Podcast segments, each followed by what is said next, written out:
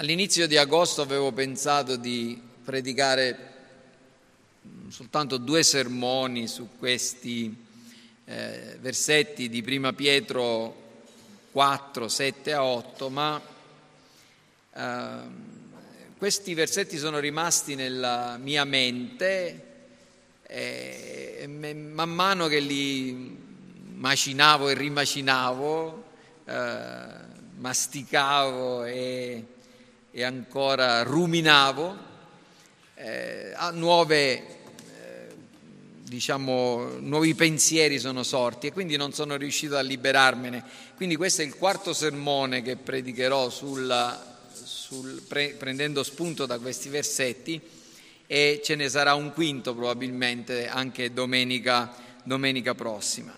Ma leggiamoli, prima Pietro 4, dal versetto, il versetto 7 e il versetto 8. La fine di tutte le cose è vicina.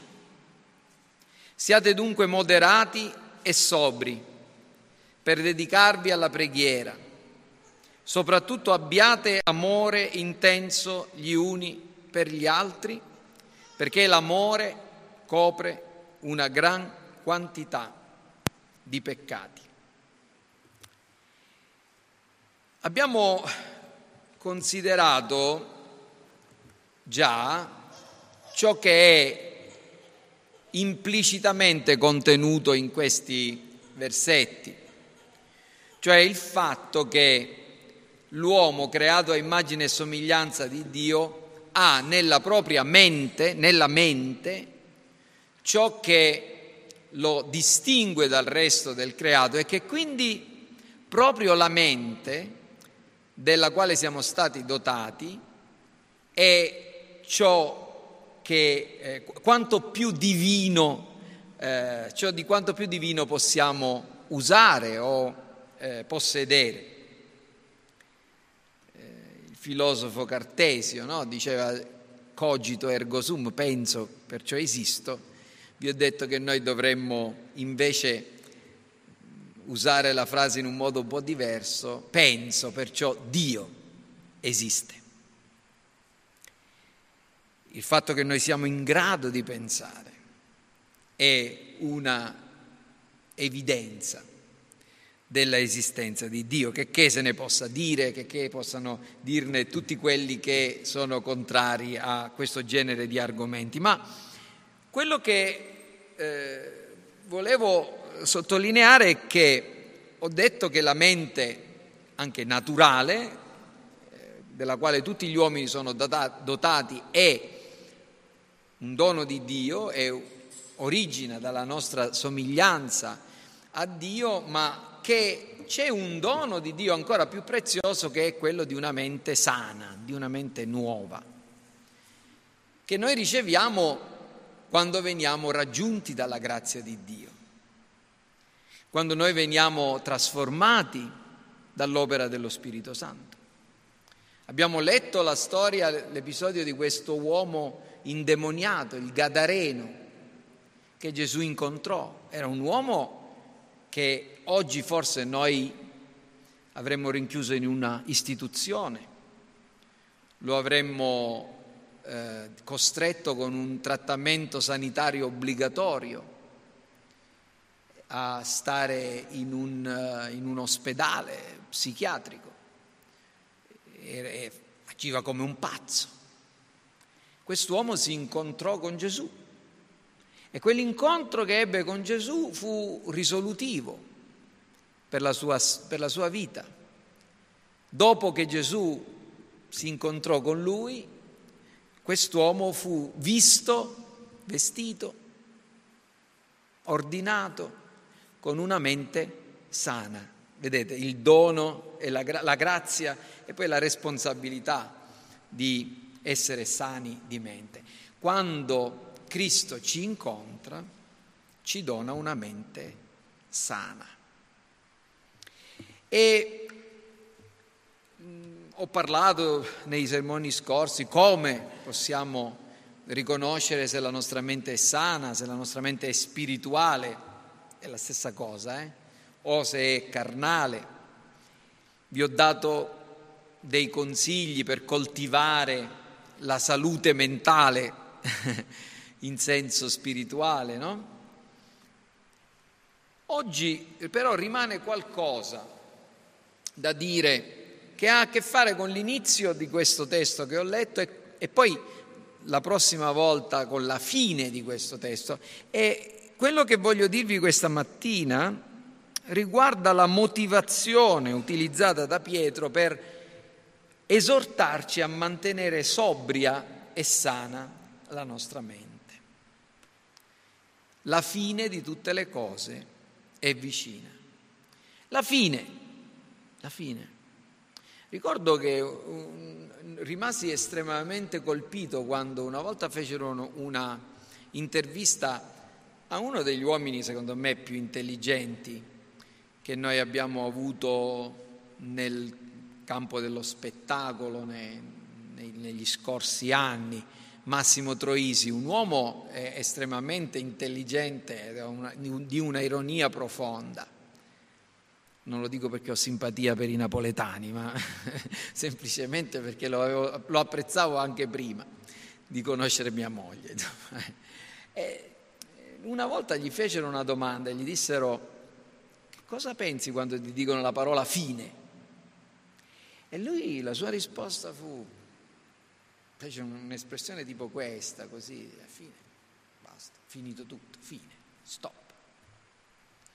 E poi ho pensato a cosa penso io quando si parla della fine. E, e, ho pensato che per me la fine non è mai la fine, è l'inizio, è la fine di, un, di qualcosa che segna sempre l'inizio di qualcosa. La fine del lavoro è l'inizio del riposo la fine di un certo lavoro è l'occasione per iniziarne un altro.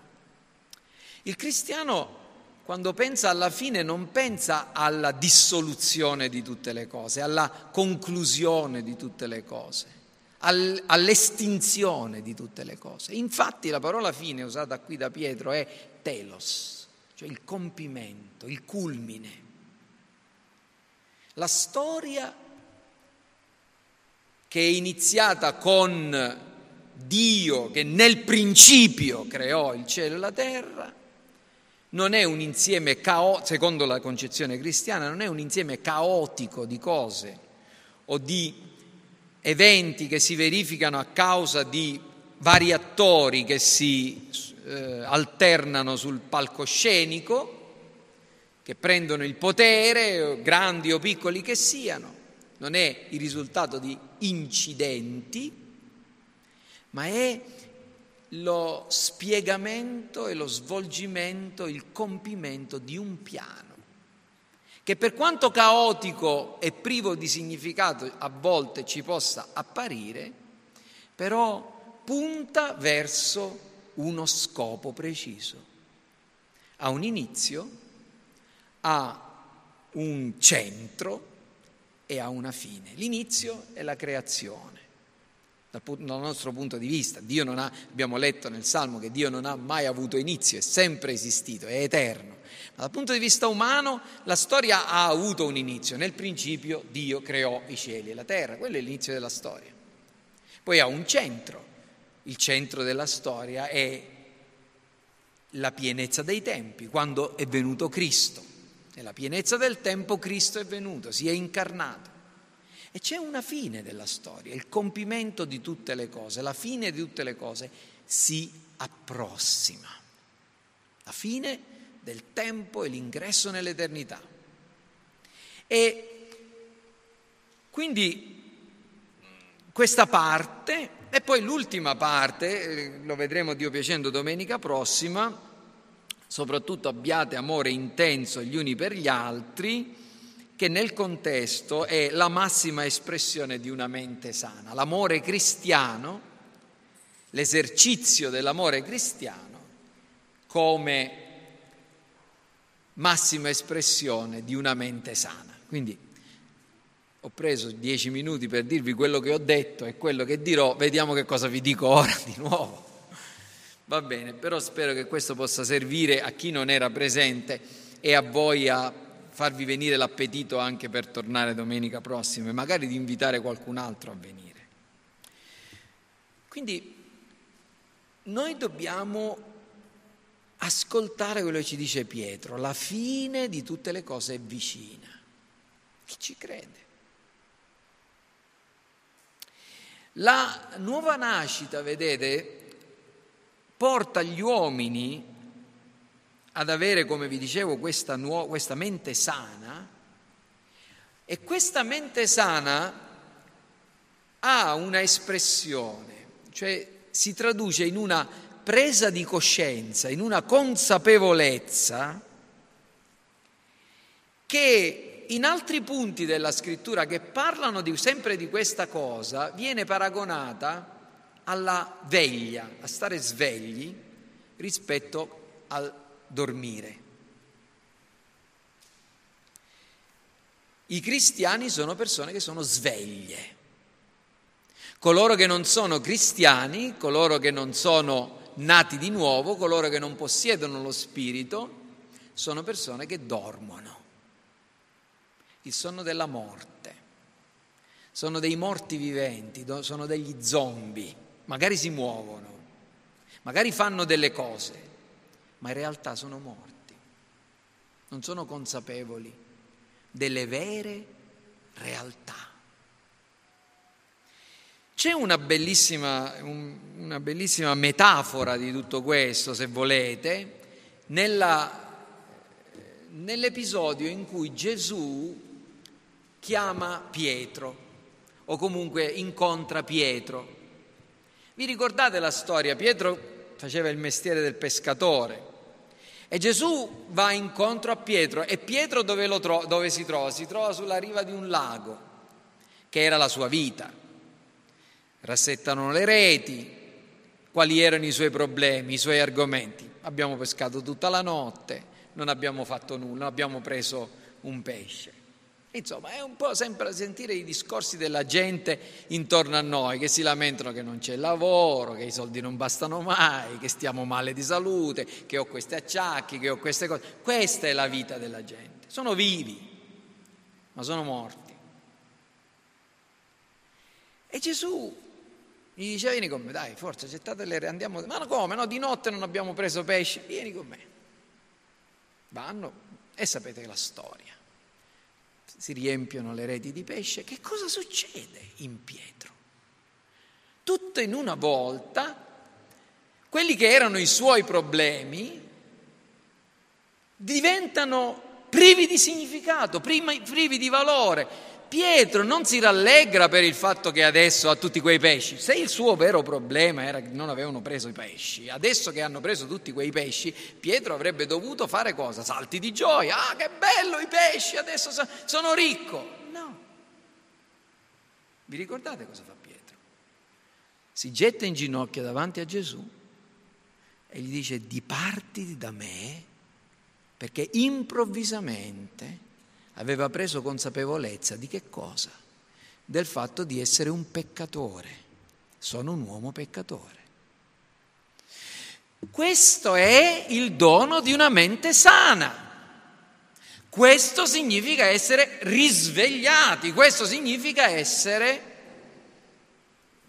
veglianti.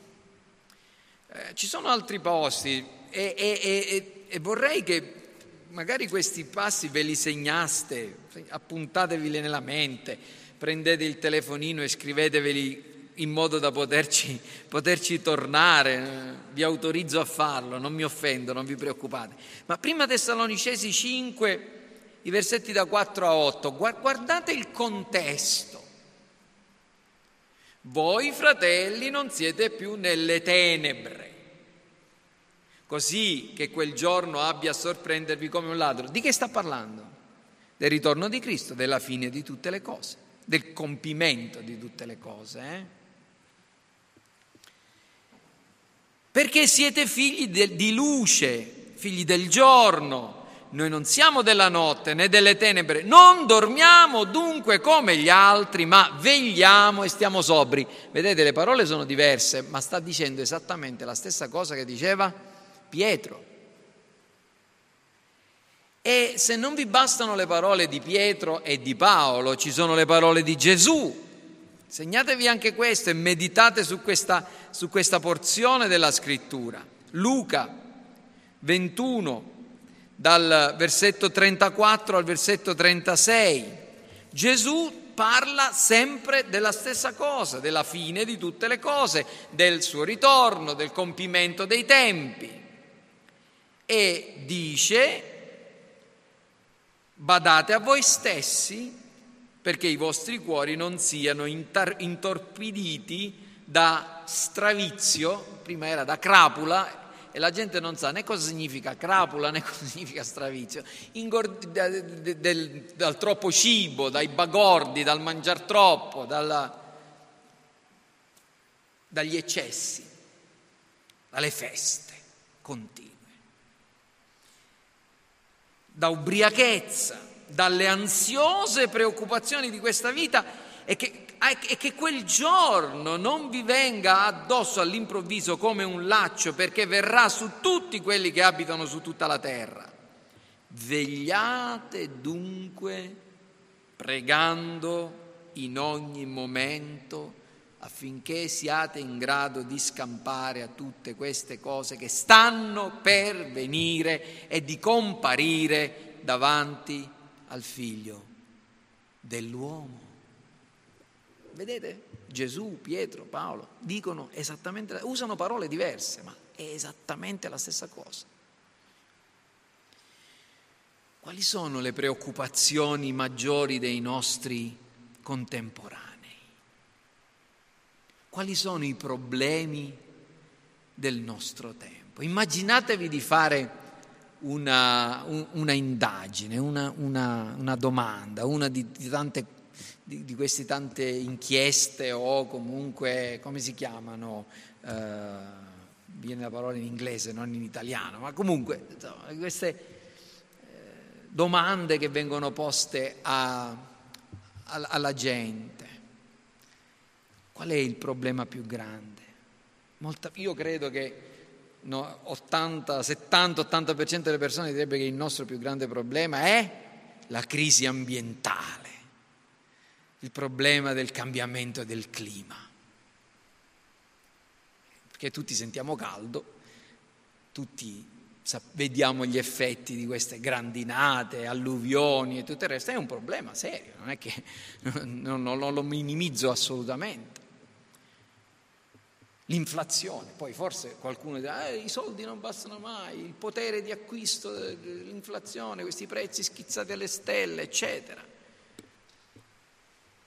Adesso tra un po' finite le follie estive, torneremo a sentire a parlare del governo, dell'opposizione, quale sarà lo, il problema all'ordine del giorno, che non è un problema da poco, è sicuramente un problema importante, il lavoro sottopagato, il reddito minimo, eh, il welfare come eh, come aiutare le persone che sono in difficoltà e sono veri problemi, l'immigrazione clandestina, il problema di come smistare tutta questa povera gente che arriva in Italia e c'è chi li vorrebbe rimandare, c'è chi li vorrebbe lasciare morire, c'è chi li vorrebbe assistere a oltranza. Sono veri problemi questi. Ma il vero risveglio, se mi permettete, per quanto questi problemi siano importanti e debbano essere affrontati, il vero risveglio della coscienza è la presa di consapevolezza della propria condizione davanti a Dio e del giudizio che tutti quanti noi dovremo affrontare del fatto che la fine di tutte le cose si approssima ogni giorno che passa non è un giorno in più della nostra vita, è un giorno in meno della nostra vita. Ogni giorno che passa è un giorno in più, in meno che ci avvicina al giorno in cui dovremo rendere conto di noi stessi dovremo affrontare realmente, senza veli,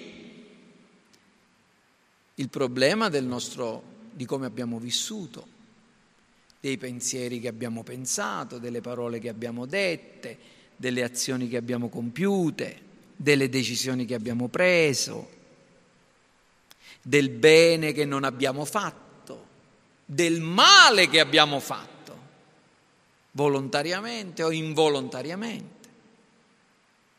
E il risveglio della coscienza è quando noi prendiamo consapevolezza che per quanto il, la crisi ambientale e i cambiamenti climatici e tutte le altre, la guerra e, e tutte le altre cose siano dei problemi, questi sono problemi ancora più seri e più gravi.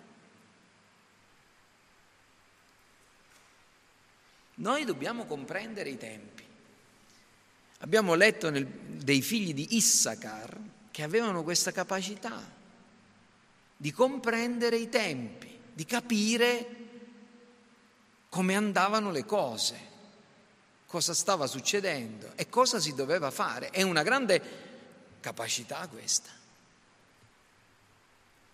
Mi sembra che i figli di Issachar siano rari e mi sembra, eh, non ho fatto una, una, lettura attenta, ma se guardate, tutti gli altri, no, gli altri capi erano, e guerrieri erano nell'ordine di migliaia, questi sono di centinaia.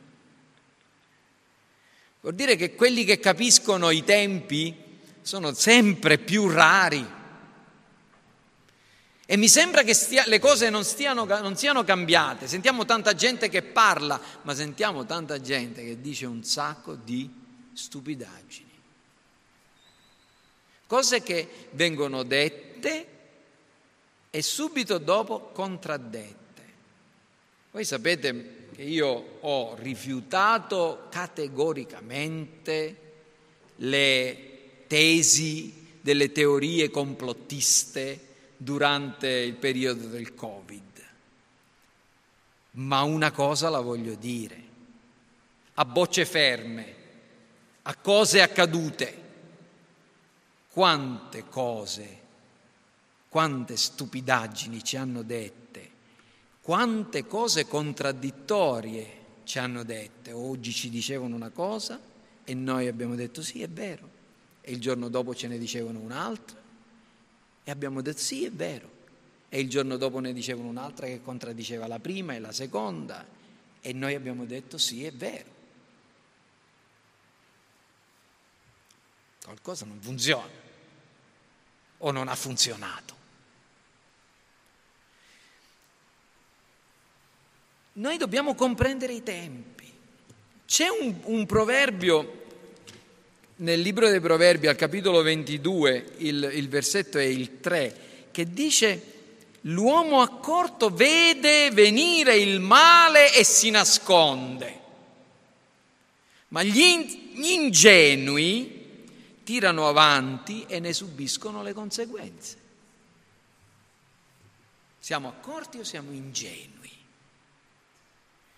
In base a quello che ci dice Pietro, Paolo, Gesù, se la nostra mente è sana, dobbiamo essere persone che capiscono le cose che si devono fare. E dobbiamo capire che, dobbiamo, che noi viviamo negli ultimi tempi, negli ultimi giorni, nell'ultima ora, che tutti i segni dei tempi sono presenti, che non dobbiamo aspettarci nulla di più, è che questa famigerata fine, questo compimento, questo telos, di cui parla Gesù, di cui parla Paolo, di cui parla Pietro, di cui si parla nella scrittura, questo compimento di tutte le cose si approssima. E potrebbe avvenire non domani, ma oggi stesso. Dobbiamo prendere consapevolezza che davvero noi viviamo negli ultimi giorni, giorni in cui tutti i segni dei tempi di cui Gesù ha parlato sono presenti e che sono iniziati quando Gesù è venuto e finiranno quando Gesù tornerà. c'era qualcosa che doveva accadere dopo la venuta di Gesù ed era la, discesa dello Spirito Santo che è avvenuta a Pentecoste. Quella è stata l'ultimo evento nella storia della redenzione che doveva accadere, dopo di quello c'è il ritorno di Cristo. E non ha importanza se sono passati mille anni, duemila anni, se passeranno tremila o quattromila o diecimila anni, ma tra quello e questo, questi sono gli ultimi tempi e noi siamo là. Guai a noi se facciamo previsioni rispetto al giorno, all'ora. C'è, c'è, un pastore qui di Palermo che ho sentito dire che ha previsto che il ritorno del Signore avverrà nel 2033 o cose di questo genere. Follie, noi non lo sappiamo, potrebbe venire prima, potrebbe venire dopo, potrebbe venire anche nel 2033 e lui non avrebbe indovinato perché nessuno sa il giorno in cui Gesù ritornerà.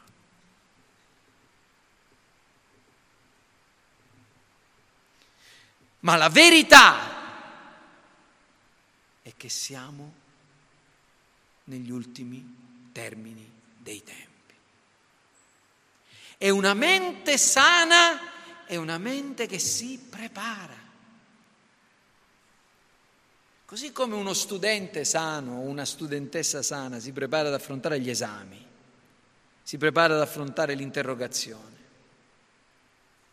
Così come un, un, un una, una fidanzata si prepara al giorno del matrimonio. E, e così via, così noi. Mentre facciamo tutto quello che dobbiamo fare, guai a noi se non lo facciamo, lavoriamo, mangiamo, beviamo, facciamo le vacanze, torniamo dalle vacanze, ci prepariamo, vegliamo, attendiamo attivamente il compimento di tutte le cose.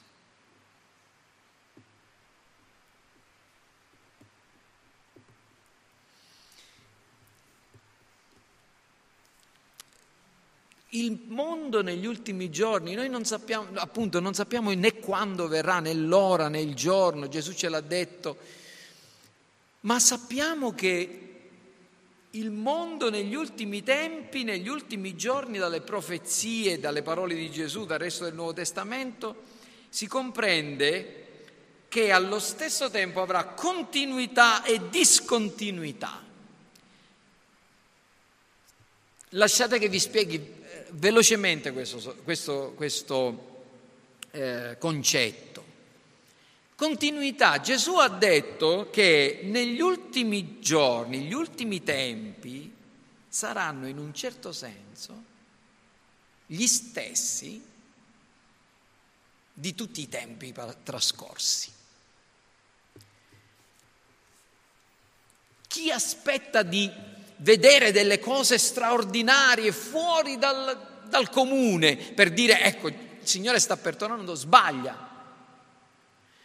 Perché in base alle parole stesse di Gesù, guardate cosa dice, quanto a quel giorno e a quell'ora nessuno li sa. Sto leggendo da Matteo 24, 36. Neppure gli angeli del cielo, neppure il figlio, ma il Padre solo. Come fu ai giorni di Noè. Quindi Gesù dice, come saranno questi tempi prima della fine? Saranno come ai tempi di Noè. E che cosa si faceva ai tempi di Noè? Così sarà la venuta del figlio dell'uomo.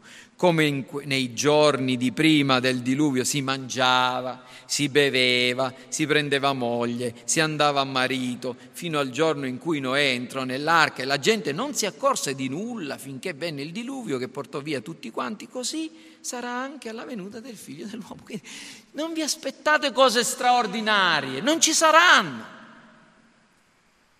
La fine verrà mentre tutti ballano, ridono, mangiano, bevono, si sposano, vanno a marito. In un certo senso ci sarà assoluta continuità con eh, la storia. Lo dice anche Pietro. Lo dice anche Pietro. Nella sua seconda lettera dice queste cose, capitolo 3, Carissimi, questa è già la seconda lettera che vi scrivo e in entrambe io tengo desta la vostra mente sincera. Vedete come questi diciamo, temi ritornano, la mente desta, la mente sana, la mente sveglia, vegliata, eccetera. Facendo appello alla vostra memoria, perché vi ricordiate le parole già dette dai santi profeti il comandamento del Signore e Salvatore trasmessovi dai vostri apostoli, sappiate questo prima di tutto, che negli ultimi tempi verranno degli schernitori beffardi, i quali si comporteranno secondo i propri desideri peccaminosi e diranno, dov'è la promessa della sua venuta? Perché dal giorno in cui i padri si sono addormentati, tutte le cose continuano come dal principio della creazione. Cioè, le cose saranno sempre così, sempre uguali. Capite che voglio dire, c'è continuità da una parte, dall'altra parte però quello che la scrittura ci dice, ma di queste cose se ne possono accorgere chi? Solamente quelli che sono svegli, eh? Solo l'uomo accorto, solo quelli che sono sani di mente. Chi non è sano di mente non se ne accorge. Dall'altra parte ci sarà discontinuità perché ci sarà una grande intensificazione dell'attività satanica e un aumento esponenziale dell'empietà, della ribellione verso tutto ciò che è buono, vero, giusto. E tutto questo avrà un effetto devastante su ampie porzioni della Chiesa. Dove viene detto questo? Beh, viene detto, ancora ci rivolgiamo alle parole di Gesù in Matteo 24, 24, dove Gesù dice, ascoltate, poiché sorgeranno falsi cristi e falsi profeti, faranno grandi segni e prodigi da sedurre, se fosse possibile, anche gli eletti. Un'intensificazione dell'inganno, dell'eresia, e quando noi pensiamo a, falsi se- a, a grandi segni e prodigi, non dobbiamo pensare semplicemente a cose eclatanti, come segni soprannaturali. Nel libro dell'Apocalisse, per esempio, si parla dell'anticristo, di questo, di questo uomo dell'empietà, che tutta tutta la terra avrebbe sentito parlare. Ora immaginatevi, questo è un prodigio, no? Cioè, per i tempi in cui è stato scritto, duemila anni fa, era possibile che un uomo sarebbe, le parole di un uomo pronunciate da qualche parte fossero ascoltate da, gli, da tutta la terra? Oggi sì però, eh? Oggi sì. Mi stanno ascoltando dall'Australia, salutiamo gli australiani. E io sono qui a Caltanissetta. Pensate all'anticristo che avrà a, a sua disposizione tutta la tecnologia, il potere, il denaro di questo mondo, i media, i social, tutto il resto. Non è un prodigio questo. La diffusione dell'errore, dell'inganno, delle false ideologie oggi è estremamente facilitata. Dobbiamo comprendere questo e dobbiamo comprendere che queste cose avranno un effetto tanto nella cultura generale quanto nella vita delle chiese. C'è un versetto che è uno dei più tristi dell'intera scrittura, perché ci riguarda da vicino. Sapete qual è? Sempre in Matteo 24 dice versetti 10, cioè, scusate, 11 e 12, molti falsi profeti sorgeranno, molti ingannatori, molti diffusori di menzogne e sedurranno molti. E poiché l'iniquità aumenterà, l'amore dei più si raffredderà. Noi viviamo in questi tempi. Grandi inganni, grandi menzogne, aumento stra- straordinario dell'iniquità, diminuzione dello zelo, dell'amore in tante chiese. In noi? Pensate voi di essere estranei a questo clima? Potete dire di non essere stati intaccati da tutto questo?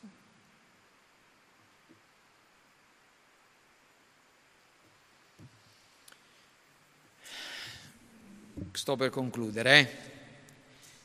Sto per concludere. Nel 1882, in una università, nella John Hopkins University, è stato fatto un, un, un esperimento. Oh, tutti lo sanno, non vi sto dicendo niente di nuovo, forse questa è l'unica informazione nuova che vi sto dando. Famosa, è stato fatto proprio l'esperimento fisico della, della rana bollita, cioè è stato preso una pentola, è stata messa in un'acqua tiepida, è stata messa dentro una rana. La rana nell'acqua tiepida sta perfettamente a proprio agio e poi piano, si, è, si, è, aumentata la temperatura di questa, di, dell'acqua di questa pentola gradualmente. E man mano che la temperatura si alzava, la, la, la rana, diciamo, st- cominciava a soffrire un po', però sapete, la rana è un anfibio ed è un, un animale, come si dice, a sangue freddo, quindi ha grandi capacità di adattamento all'ambiente. Diventava sempre più debole, ma non, non, non, si muoveva da là, fino a quando l'acqua è arrivata a ebollizione e la rana è morta bollita. Se voi prendete una rana e la buttate in una, una pentola con l'acqua a 50 gradi, la rana salta fuori, ma questo aumento graduale della, della temperatura dell'acqua ha fatto sì che la rana si acclimatasse, non percepisse il pericolo e alla fine morisse. Ora, un, un filosofo statunitense anarchico, in una sua opera interessante che raccoglie varie varie, vari saggi, si intitola Media e potere, il filosofo è Noam Chomsky, usa questo esperimento e questa metafora della rana bollita e poi lo dice, lo racconta e poi dice, se guardiamo a ciò che succede nella nostra società, da alcuni decenni ci accorgiamo che stiamo subendo una lenta deriva alla quale ci abituiamo.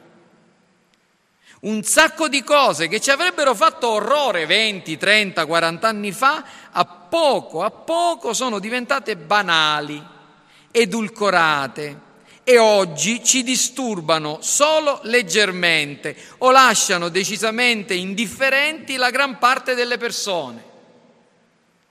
In nome del progresso e della scienza, i peggiori attentati alle libertà individuali, alla dignità della persona, all'integrità della natura, alla bellezza e alla felicità di vivere si effettuano lentamente e inesorabilmente con la complicità costante delle vittime ignoranti o sprovvedute. Mi verrebbe da dire parole sante. Qualche giorno fa a casa mia abbiamo avuto una conversazione una discussione riguardo per esempio alla, ai metodi di, di condizionamento di massa e di propaganda durante il fascismo, che usava il cinema, usava la, la, la, la stampa, usava la scuola, in particolar modo i testi scolastici, per inculcare la sua ideologia. E ci è riuscito. Una generazione perlomeno è stata, se non interamente, ma in buona parte per un periodo di tempo tenuta eh, sotto questa, questa cappa. Eh, la discussione è derivata dal fatto che io ho detto non c'è differenza rispetto ai nostri tempi. L'unica differenza è che quella cosa veniva fatta apertamente e tutti se ne potevano accorgere. oggi viene fatto in modo surrettizio, nascosto, e noi non ce ne accorgiamo. Ma il condizionamento e la propaganda è ben più potente e forte rispetto a quei tempi. Che cosa dobbiamo fare? E questo, con questo concludo. Che cosa devono fare i figli di Dio negli ultimi tempi? Cosa devono fare quelli che hanno una mente sveglia?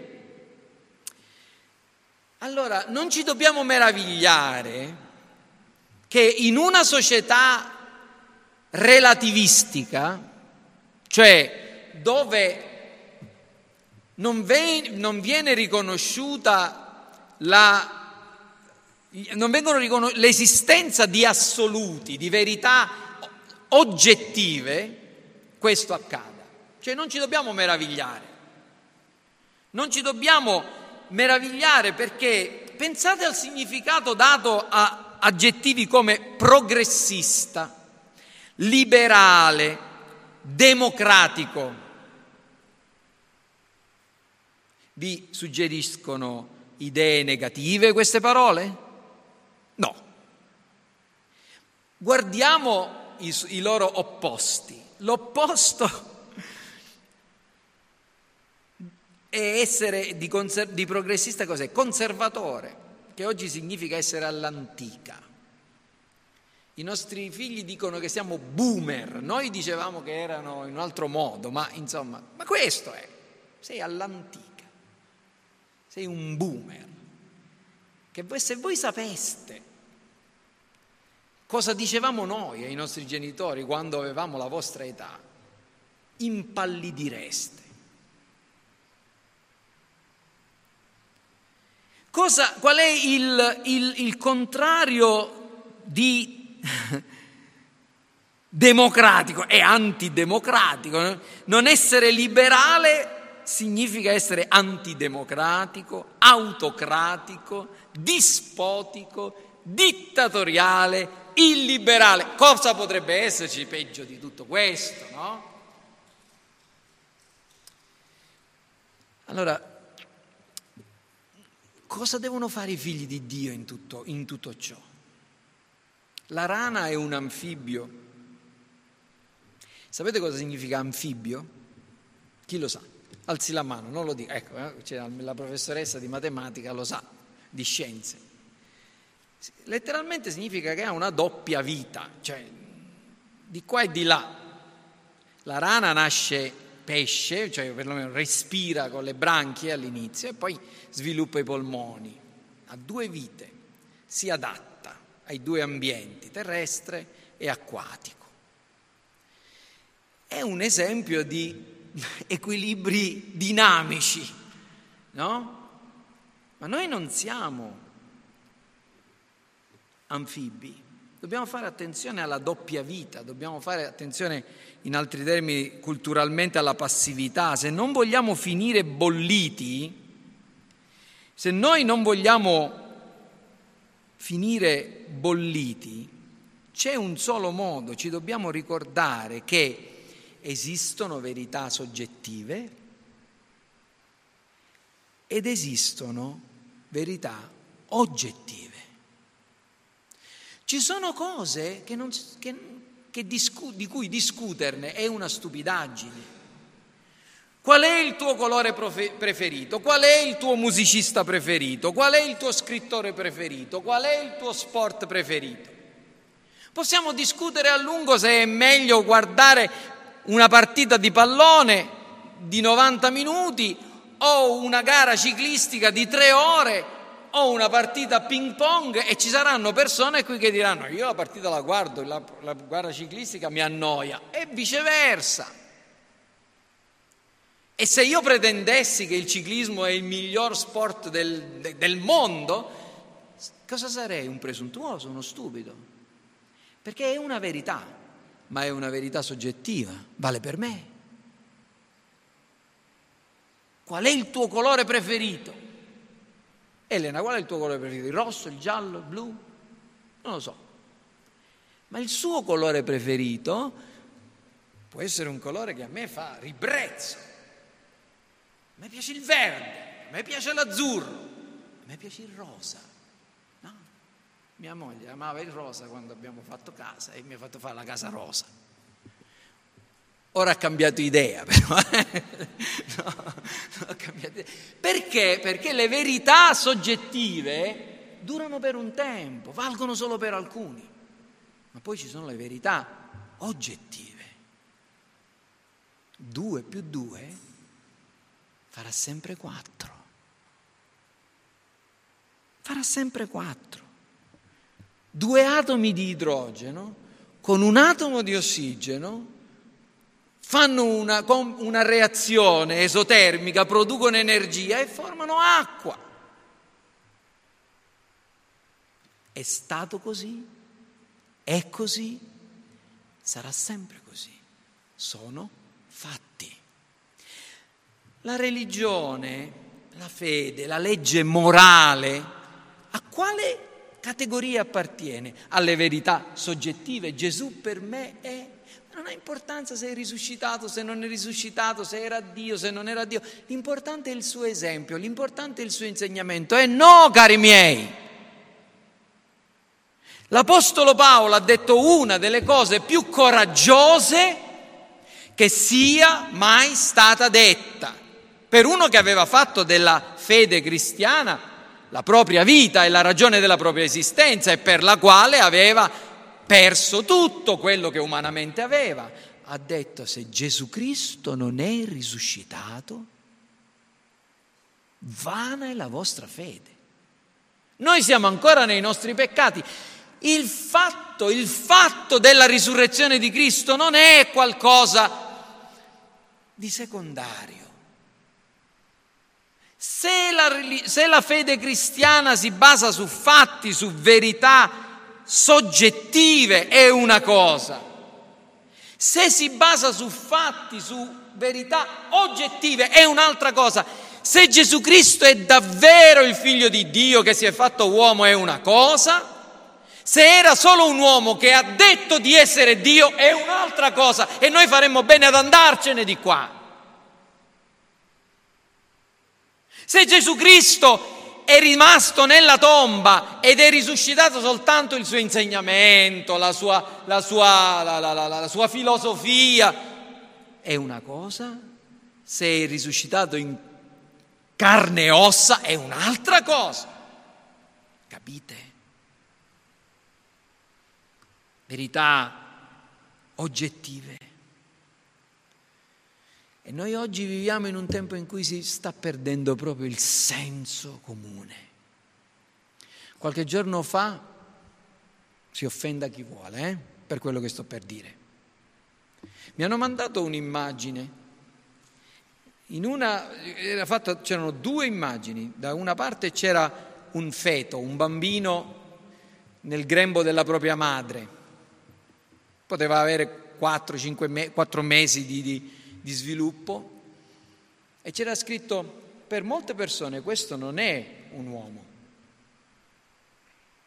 E accanto c'era un transessuale, un uomo travestito da donna, in, in abito da gay pride, e sotto c'era scritto per molte persone questa è una donna. Io mi sorprendo come non si possa avere il buon senso di capire che quell'essere nel grembo della madre non ha alcun diritto, o perlomeno non gli viene attribuito il diritto di vivere perché è alla mercé della decisione della madre o di un medico, mentre quell'altra persona che per quanto mi riguarda può fare tutta le, la vita che vuole, non solo deve avere la libertà, ma ha il diritto di offendersi se io dico un fatto evidente, che donna non è.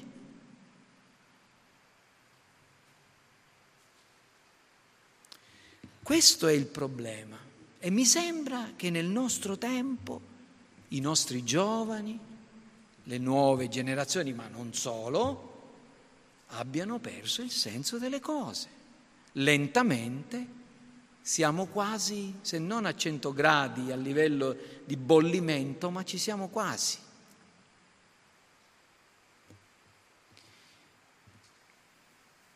Ora, che cosa dobbiamo dire? Dobbiamo dire semplicemente che un fatto lo si accetta o si rigetta. Se è vero, dobbiamo agire di conseguenza. Se è falso, dobbiamo rigettarlo. E non c'è nulla di arrogante nel fare questo. Se io sto sbagliando strada e qualcuno mi dice guarda che se devi andare in quel posto, la strada che hai preso è sbagliata, devi tornare indietro, io non mi devo offendere, io devo ringraziarla quella persona. Mi offenderò soltanto se sono un presuntuoso e un arrogante. Ecco come pensa e come ragiona una mente sana. Una mente sana ragiona così. C'è un Dio che ha creato il mondo, c'è un Dio che ha mandato il suo figlio. Questo figlio di Dio, Gesù Cristo, è morto e il terzo giorno è risuscitato e ritornerà. E quando ritornerà, i morti in Cristo risusciteranno i primi noi viventi che saremo rimasti saremo trasformati e andremo a incontrare il Signore nell'aria. Saranno risuscitati tutti gli uomini e tutti compariranno davanti al trono bianco di Dio per rendere conto delle cose fatte mentre erano nel corpo. Una mente sana ragiona in questi termini. Questo Cristo che è l'unico Salvatore ci ha portato il Vangelo, che è il messaggio della salvezza, che riguarda fatti, certezze rivelate agli uomini affinché siano comunicate con fermezza, ma anche con gentilezza, con amore, nel tentativo di distogliere gli uomini da una via che li porterebbe alla distruzione. La ragione per cui io vi ho detto le cose che vi ho dette oggi non è perché a me fa piacere mettere a disagio la gente. Ascoltatemi, se dovessi seguire i miei istinti, sapete dove sarei adesso? Qualcuno pensa al mare? No, su una bicicletta sarei a pedalare. Ma non posso farlo, non voglio farlo, non voglio farlo perché Dio mi ha chiamato ad essere un predicatore del Vangelo, della buona notizia. E questa buona notizia può essere apprezzata soltanto se prima comprendete qual è la cattiva notizia. E la cattiva notizia è che così come siamo nei nostri peccati, siamo condannati, ma Dio ha tanto amato il mondo da dare il suo unigenito figlio, affinché chiunque creda in lui non perisca, ma abbia la vita eterna. Questa è una verità che non cambia mai. Gesù o è colui che ha detto ciò che ha detto di essere o è un folle, un pazzo, una persona solo da disprezzare. Gesù ha detto io sono la via, io sono la verità. Gesù ha detto le mie parole non passeranno mai. Gesù ha detto che tutti gli uomini un giorno si dovranno presentare davanti a Lui per essere giudicati da Lui. Se questa cosa è vera, tremate e inginocchiatevi davanti a Lui. Se è falsa, non venite più in chiesa, andatevene, perché state solo perdendo il vostro tempo.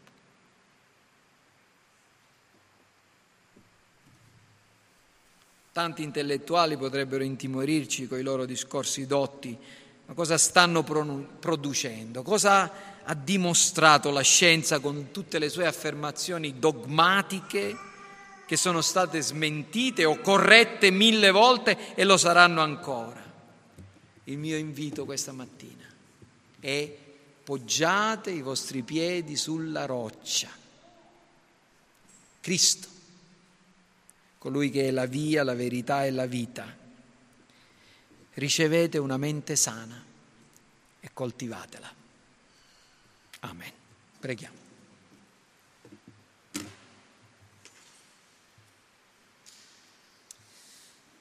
Signore, noi ti ringraziamo per la tua parola di verità che solennemente ci richiama a considerare il tempo in cui viviamo, a comprenderlo e a vivere di conseguenza.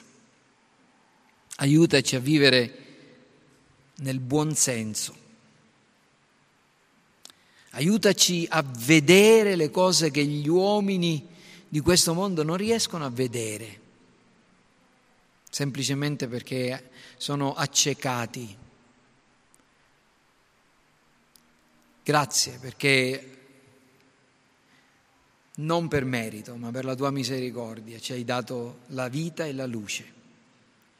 Concedici di avere una mente sana, concedici di coltivarla mediante la preghiera, mediante la meditazione della tua parola rifiutando le menzogne di questo mondo. Te lo chiediamo nel nome di Cristo. Amen. Amen. Vogliamo